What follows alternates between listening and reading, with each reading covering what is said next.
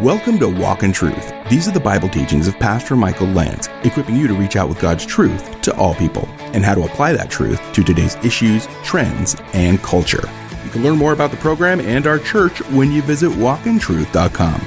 Now, here's Pastor Michael's teaching in Exodus 19 called Our God is a Consuming Fire.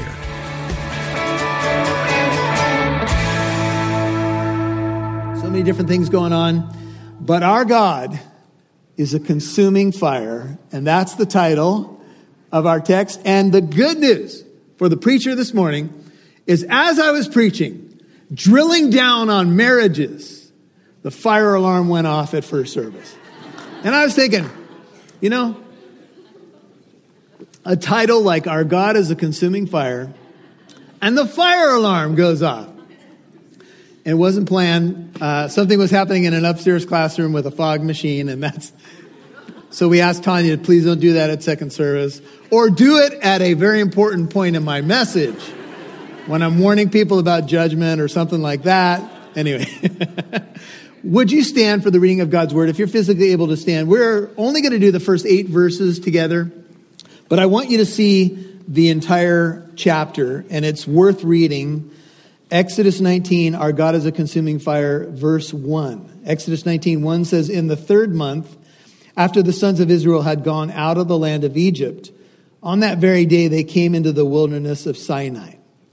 When they set out from Rephidim, they came to the wilderness of Sinai and camped in the wilderness, and there Israel camped in front of the mountain.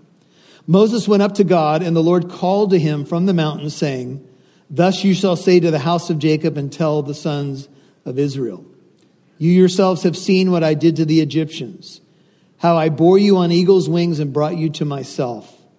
Now then, if you will indeed obey my voice and keep my covenant, then you shall be my own possession among all peoples, all the peoples, for all the earth is mine.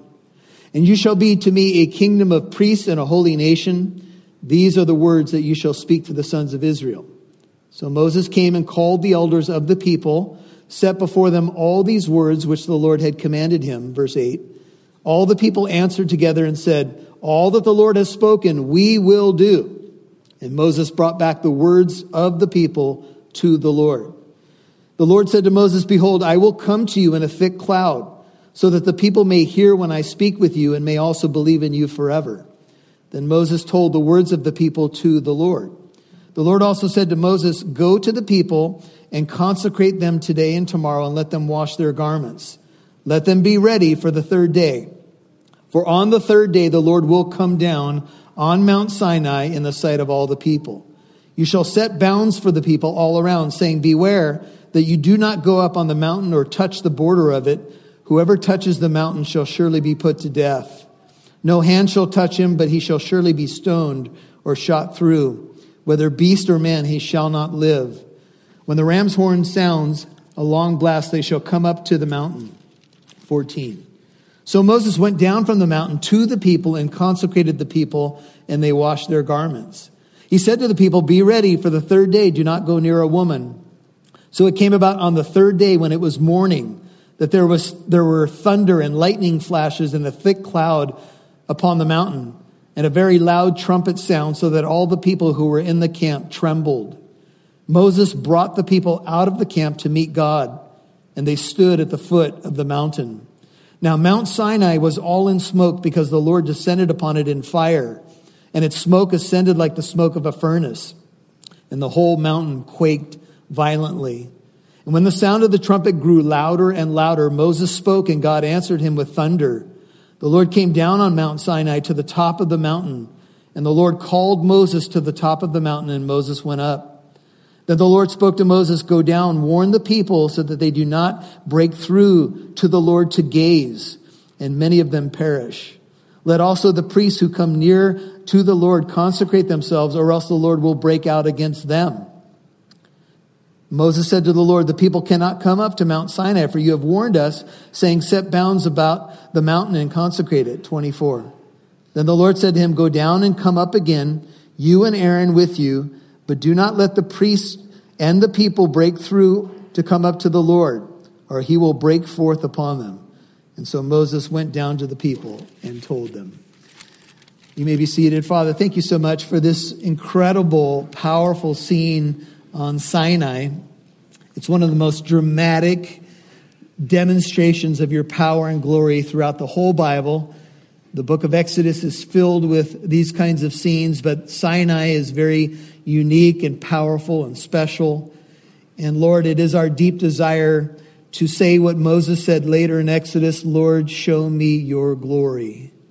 Lord, we want to know you better. We want to know who you are and who we are because of who you are, who we are in Christ in the new covenant.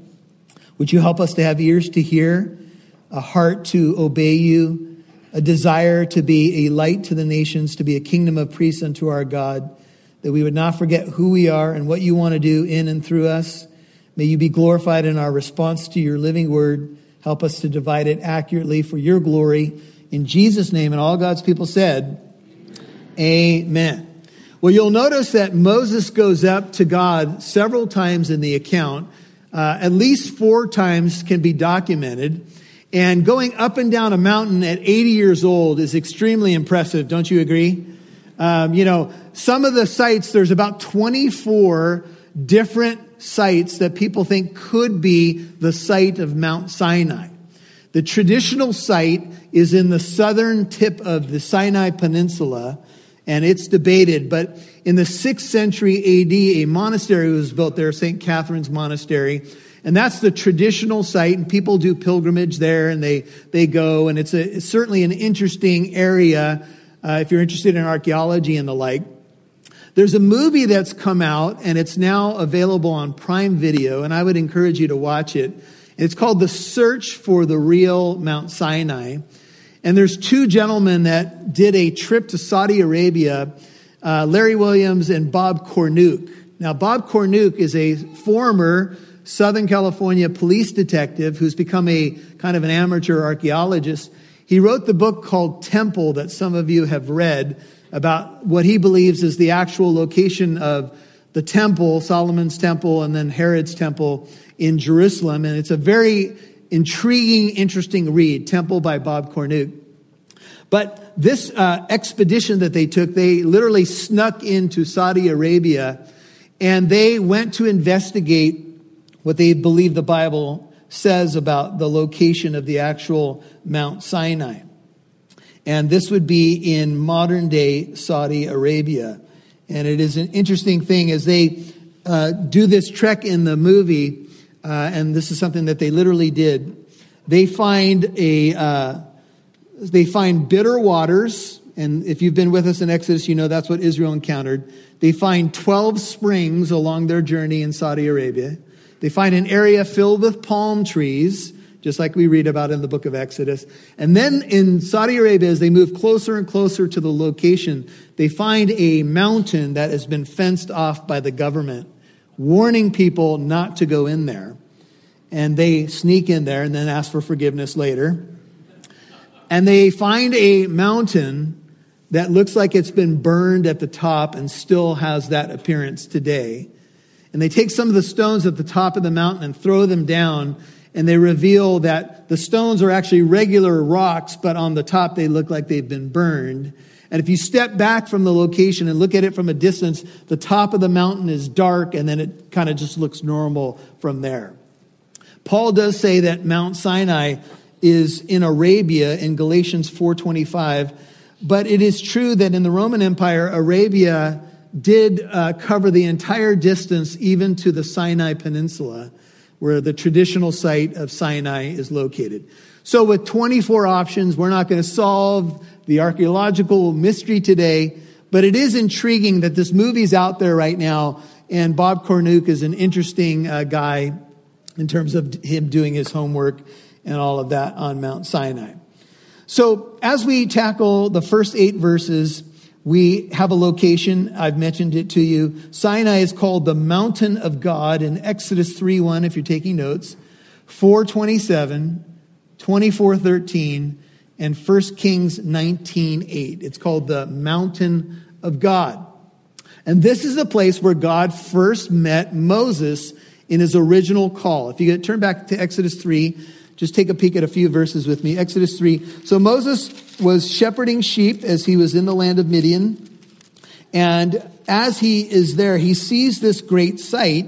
He sees a bush burning, yet it is not consumed. And even though the title is called Our God is a Consuming Fire, God appears in this bush, and the bush is on fire, but yet not consumed. And we pointed out in Exodus 3 that that's a picture of God in the midst of his people.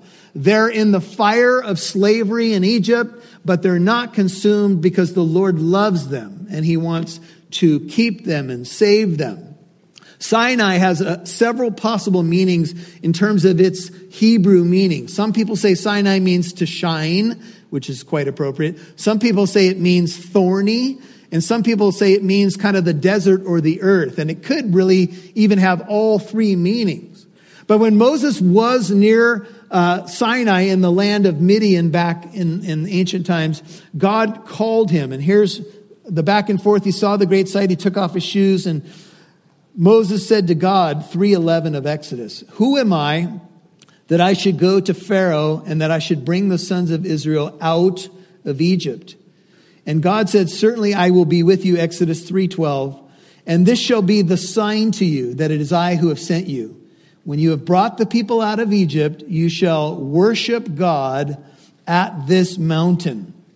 God said the sign is going to be you're going to end up back here, you're going to make it, and you're going to lead the nation to this mountain to worship me.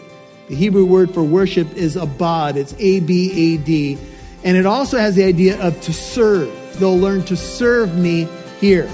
Now, if you've read ahead, you know that in Exodus 20, what's coming is God is going to give to the children of Israel his Ten Commandments.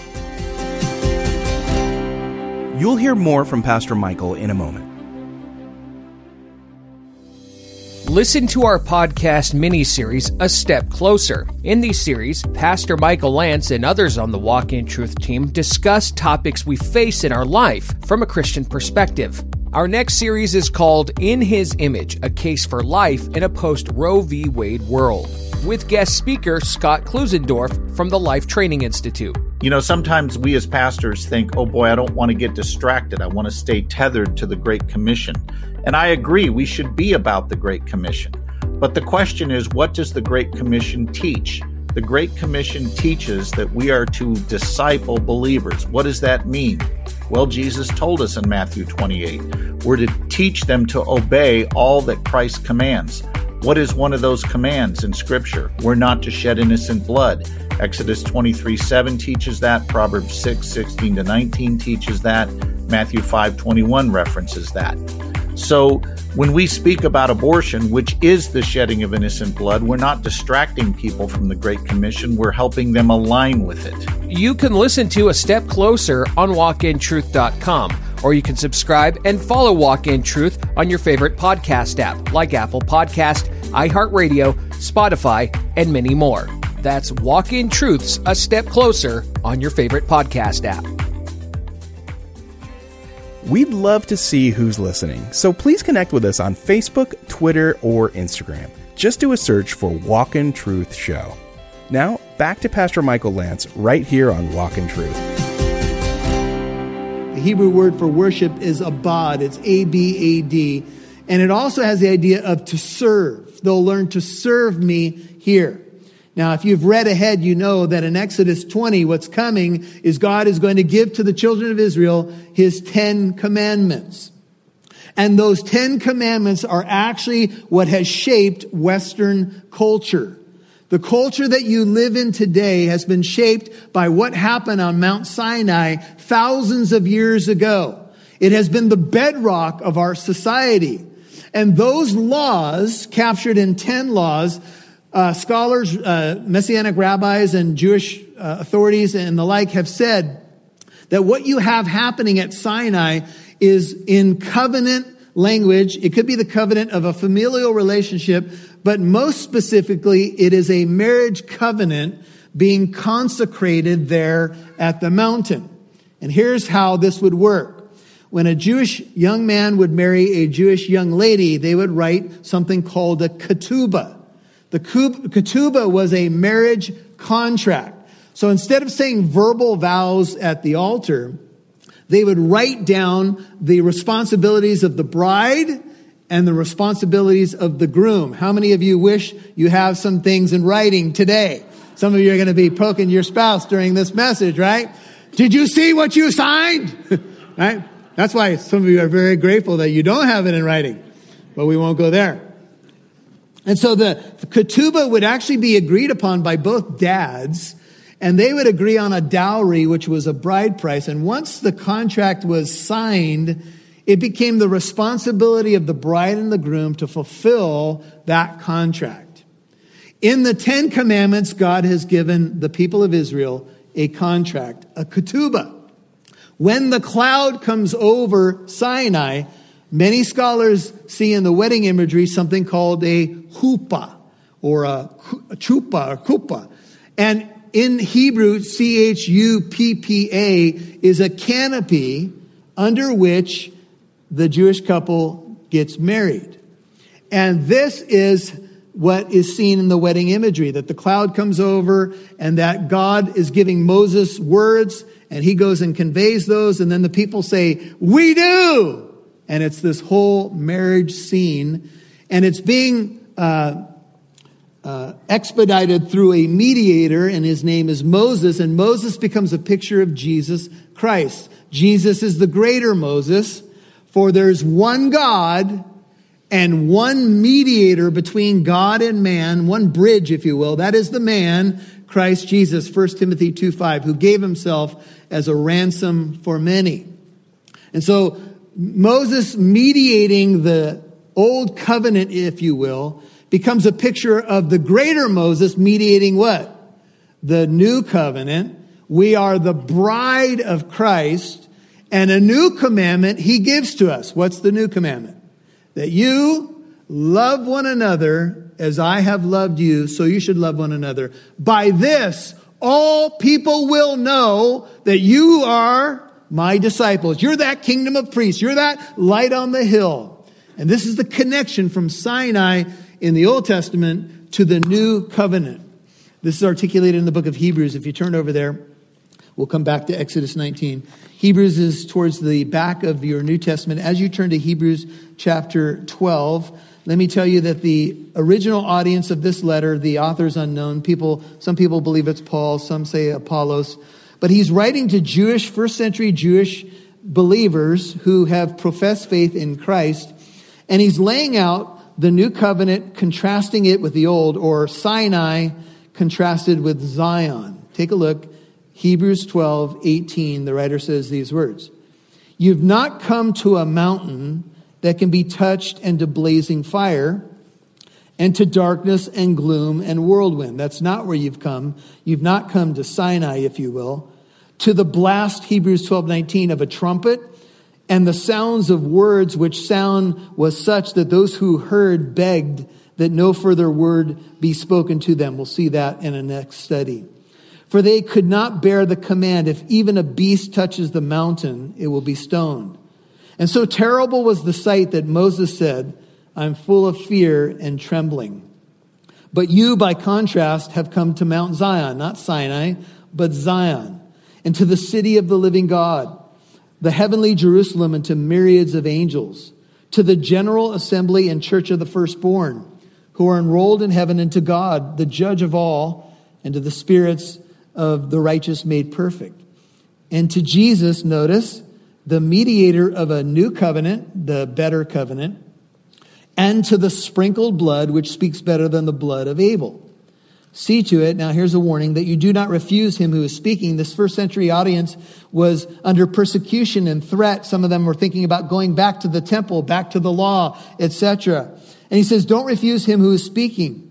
For if those did not escape when they refused him who warned them on earth, much less will we escape who turn away from him who warns from heaven.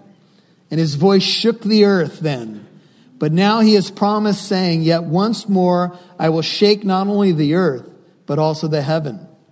This expression, 27, yet once more, denotes the removing of things which can be shaken as of created things, so that those which cannot be shaken may remain. Therefore, since we receive a kingdom which cannot be shaken, let us show gratitude. by which we may offer to God an acceptable service with reverence and awe. For, let's say it together, our God is a consuming fire. And so this is the New Testament commentary on the Old Testament account of Sinai as we turn back there. And what the writer is saying is we don't come to Sinai anymore because we can't be perfected by the law. In fact, the law has become our schoolmaster to drive us to Christ. You've been listening to Our God is a Consuming Fire, Part 1 on Walk in Truth. That was Pastor Michael's teaching in Exodus 19.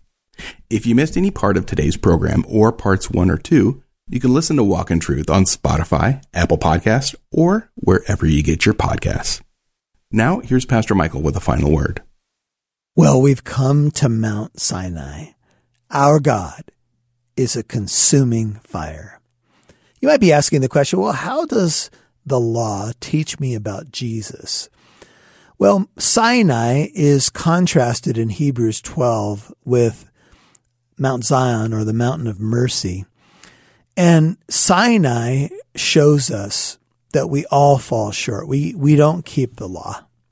We, we might have good intentions like Israel did. Yeah, we'll do everything that God says.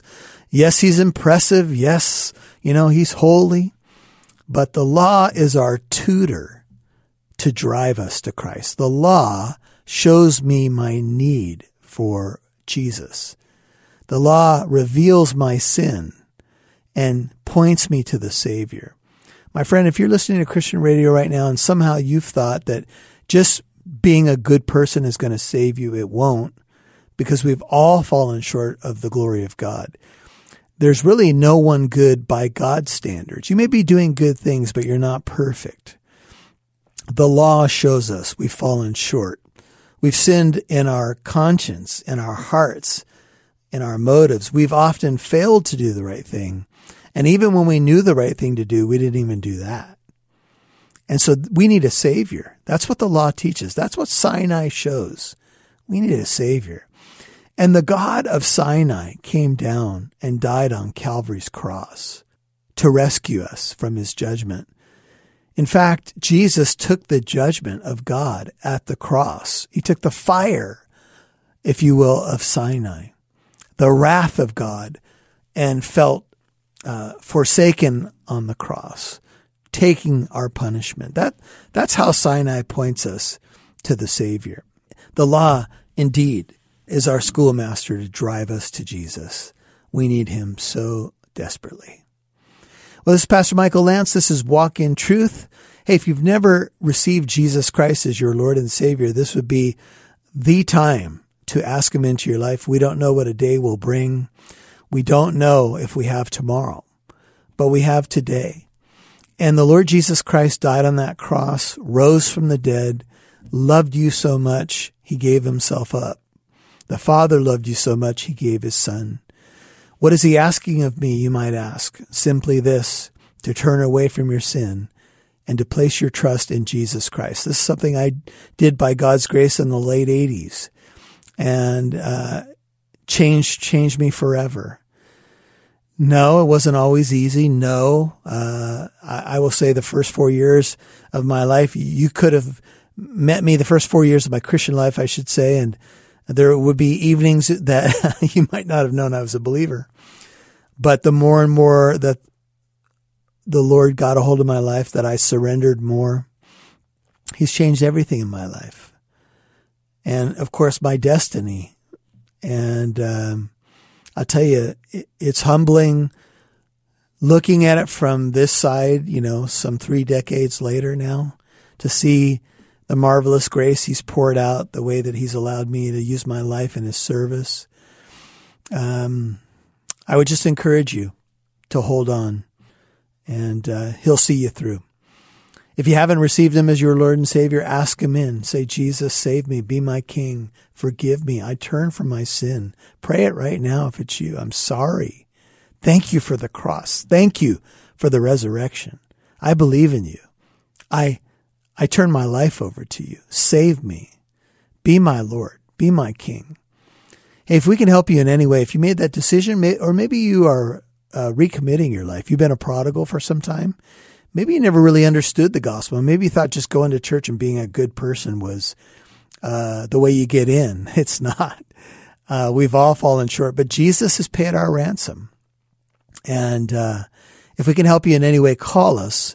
Normal business hours Pacific time at 844 48 Truth. That's 844 48 Truth. This is Pastor Michael, and we'll see you tomorrow for part two on Our God is a Consuming Fire. God bless you. And join us tomorrow for part two of Pastor Michael's teaching in Exodus 19 called Our God is a Consuming Fire. I'm Mike Massaro. Thanks for listening to Walk in Truth, where it's our goal to equip you to reach out with God's truth to all people.